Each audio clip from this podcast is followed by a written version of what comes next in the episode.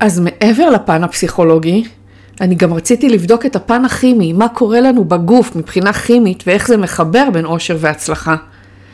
ואחרי שאני הבנתי את הכימיה, איך המוח ומערכת העצבים שלנו פועלת ומה התפקיד של הכימיקלים שזורמים לי במערכת העצבים ואיך הם משפיעים על האושר שלי, על העצב שלי, בעיקר על ההצלחה או על החוסר הצלחה שלי, לי זה עשה וואו גדול, ממש וואו גדול. זה הפיל לי אסימון מאוד מאוד גדול. אני פשוט הבנתי מה ניהל אותי, הכימיקלים האלו שניהלו אותי. היי אישה יפה וברוכה הבאה לפרק נוסף בפודקאסט שלי, לב פראי. אני איילת רוזנפלד והפודקאסט הזה הוא נועד לכל הנשים שהולכות אחרי הלב שלהן או רוצות ללכת אחרי הלב שלהן ואני כאן כדי לתת לך השראה, כלים, תובנות, שיתופים מהדרך שלי במטרה לחזק אותך בדרך שלך ללכת אחרי הלב.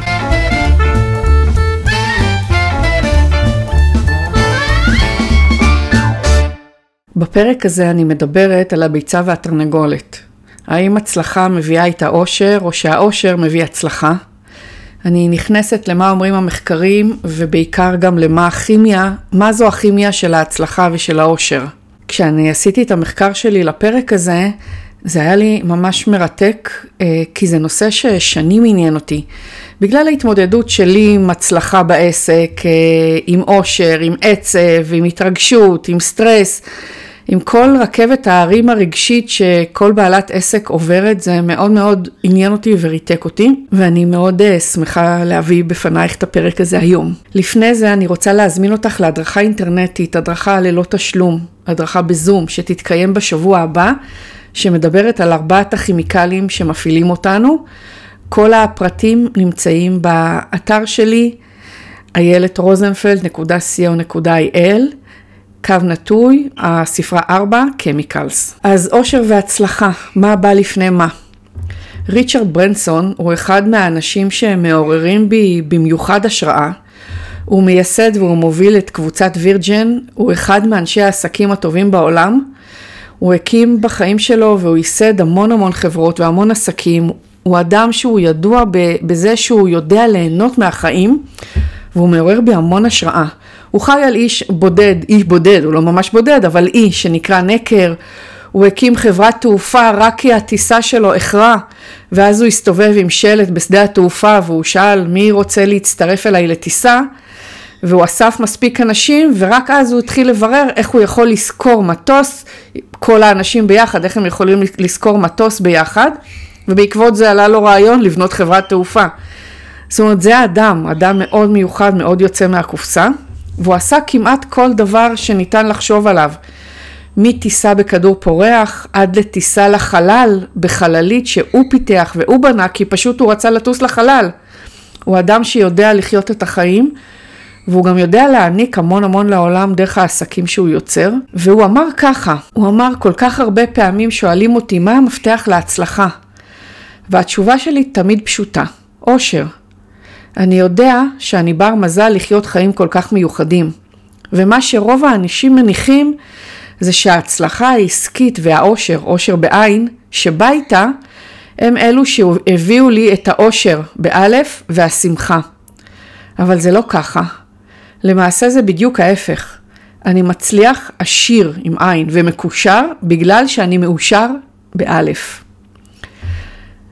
בנוסף הוא אומר, זה בסדר להיות לחוץ, מפוחד ועצוב. אני בוודאות הרגשתי ככה במהלך החיים שלי. אני התעמתתי עם הפחדים הגדולים ביותר שלי פעם אחר פעם. אז אני יצאתי לבדוק מה המדע אומר, ומה הכימיה אומרת לגבי אושר ולגבי הצלחה. ולפני שניכנס לכימיה ולמדע, אני רוצה שנסתכל רגע על הפן הפסיכולוגי. בשנת 2008 נעשתה סקירה של 225 מאמרים מדעיים מתחום הפסיכולוגיה, כדי לבדוק האם הצלחה מביאה לאושר. השאלות שבחנו אותן היו האם אנשים מאושרים מצליחים יותר מאנשים שהם לא מאושרים? האם אושר קודם להצלחה? האם השפעה חיובית מובילה לעשייה של פעולות התנהגותיות שמוכוונות הצלחה? עד אז הגישה הייתה, ועד אז אמרו שההצלחה קודמת לאושר. הנוסחה הייתה, תעבדי קשה, תהיי מצליחה ואז תהיי מאושרת. וזו הייתה הנוסחה שלימדו אותה באופן ישיר ובאופן עקיף דורות שלמים של אנשים צעירים כדי שיוכלו לחיות את החיים, את, ש, כדי שיוכלו לחיות את החלום, כמו שהגדירו את זה אז. העניין שבשנת 2008 חוקרת בשם סוניה לובומירסקי הראתה שהנוסחה הזאת היא הפוכה. המסקנות של מגה המחקר שלה היו מאוד חד משמעותיות. היא אמרה, אושר לא בהכרח מגיע בעקבות הצלחה. למעשה, זה בדיוק ההפך. אושר מוביל להצלחה. על פי הממצאים של המחקרים, אנשים מאושרים מחפשים וקובעים לעצמם מטרות חדשות שמחזקות את האושר שלהם ומביאות לרגשות חיוביים אחרים. זה לא אומר שאנשים מאושרים תמיד מצליחים והם אף פעם לא מרגישים עצובים. אפילו ריצ'רד ברנסון בציטוט שהבאתי לכם בתחילת הפרק אמר את זה. הוא אמר זה בסדר להיות לחוץ, זה בסדר להיות מפוחד ועצוב אמ, ובוודאות אנחנו מרגישים גם פחד ועצב.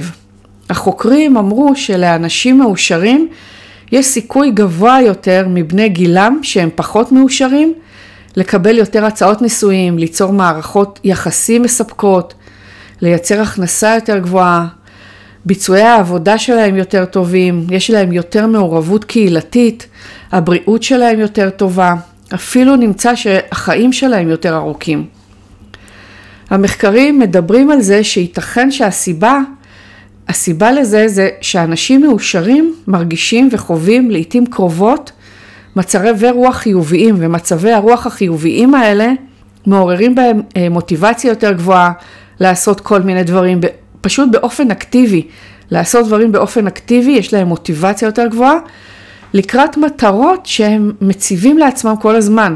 בנוסף, המחקרים מראים שכשאנשים מרגישים מאושרים, הם יותר נוטים להיות בטוחים, להרגיש בטוחים, יותר נוטים להיות אופטימיים, יותר נוטים להיות אנרגטיים, ואנשים אחרים מתחברים אליהם יותר בקלות. נמצא שאנשים מאושרים, יש, יש להם מספר מאפיינים שמשפיעים על הנטייה שלהם להצלחה.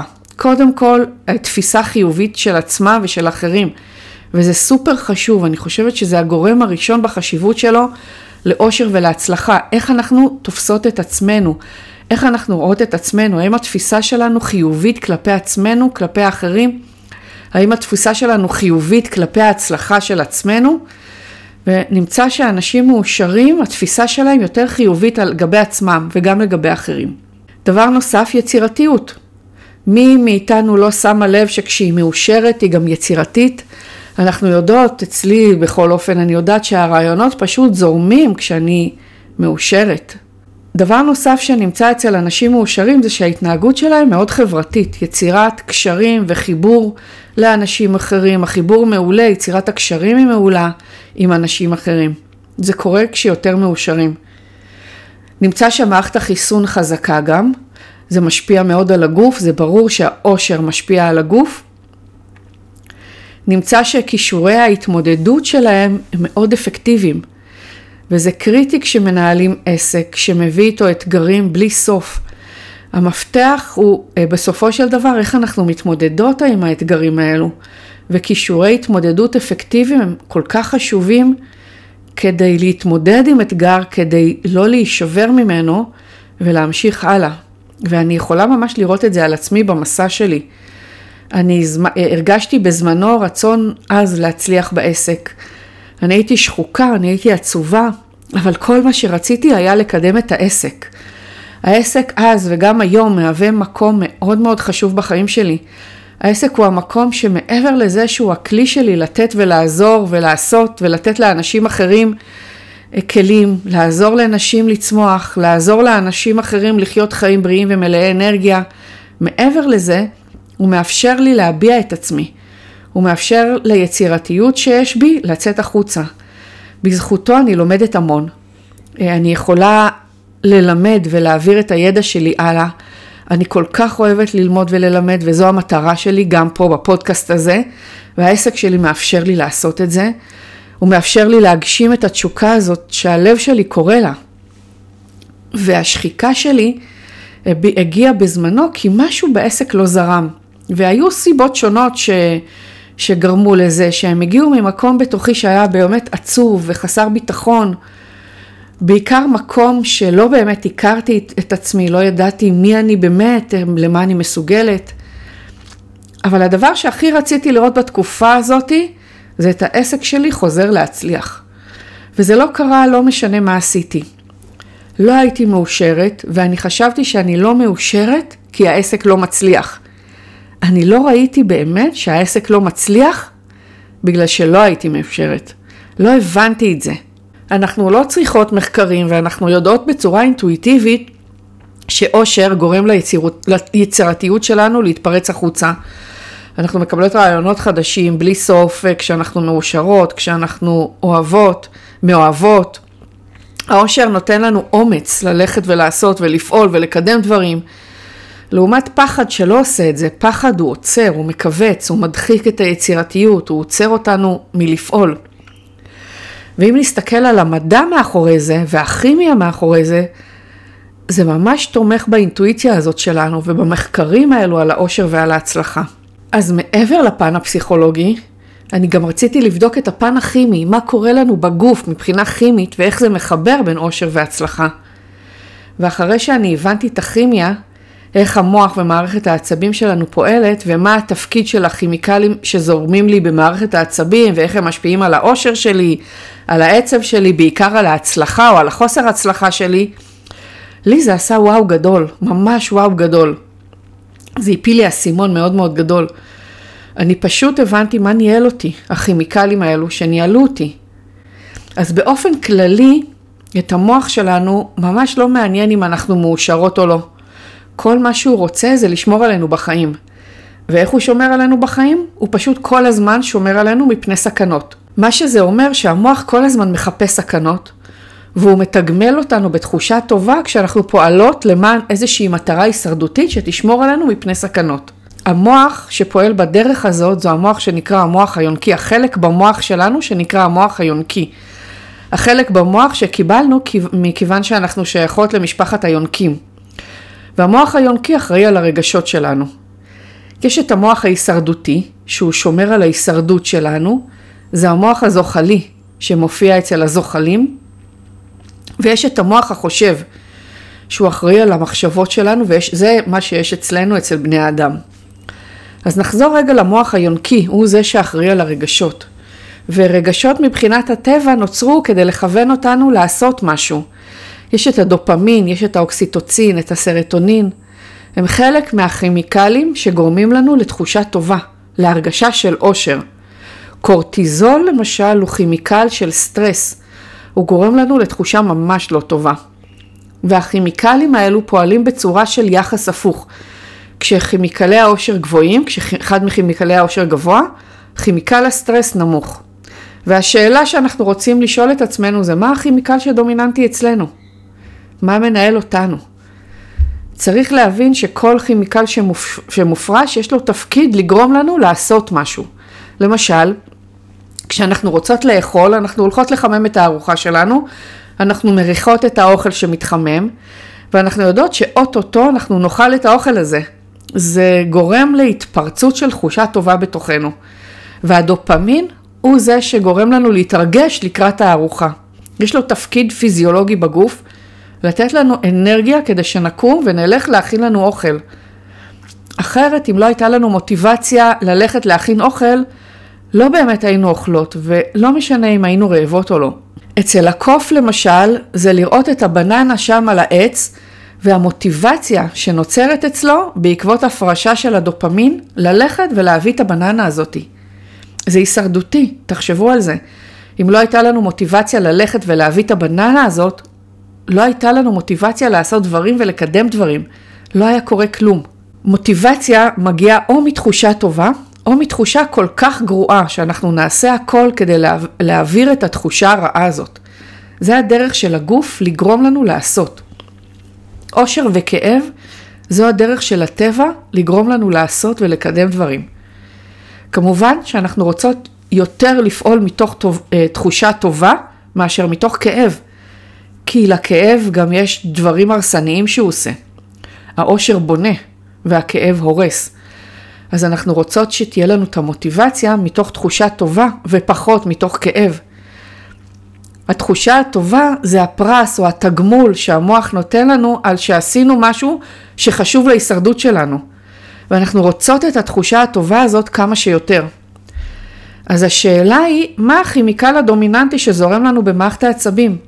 האם הוא אחד מכימיקלי העושר?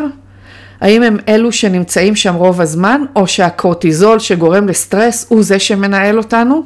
אני גיליתי, אחרי שעצרתי את העסק שלי והחלטתי להיכנס פנימה כדי להבין למה נשחקתי, שבעיקר הקורטיזול ניהל אותי.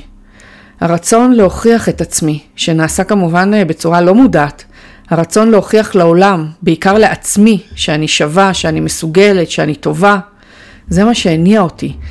לעשות כל הזמן ממקום כזה כדי להוכיח את עצמי שאני שווה, כי בתוכי, בצורה לא מודעת, לא האמנתי, בגלל כל מיני סיבות שדיברתי עליהן לעומק בפרק 3 כאן בפודקאסט, לעשות מהמקום הזה זה שוחק, וזה גרם לי לשחיקה, לאנרגיה נמוכה, גרם לגוף שלי לקרוס, לעצב עצום, וזה לא מה שאנחנו רוצות.